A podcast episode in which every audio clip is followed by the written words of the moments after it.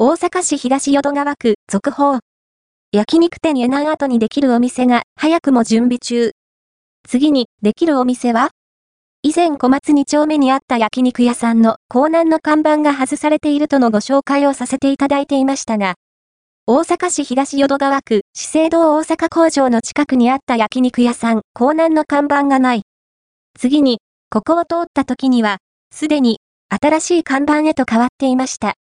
焼肉ホルモンダルマ次にオープンするお店も焼肉屋さん。この看板にも、ダルマのロゴを入れるなど、こだわりのある看板のようです。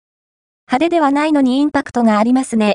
ビュー、ディス、ポスト、ON、インスタグラマ、ポスト、シェアード、バイ、焼肉ホルモンダルマ、オープンの日も決まっています。2024年2月20日。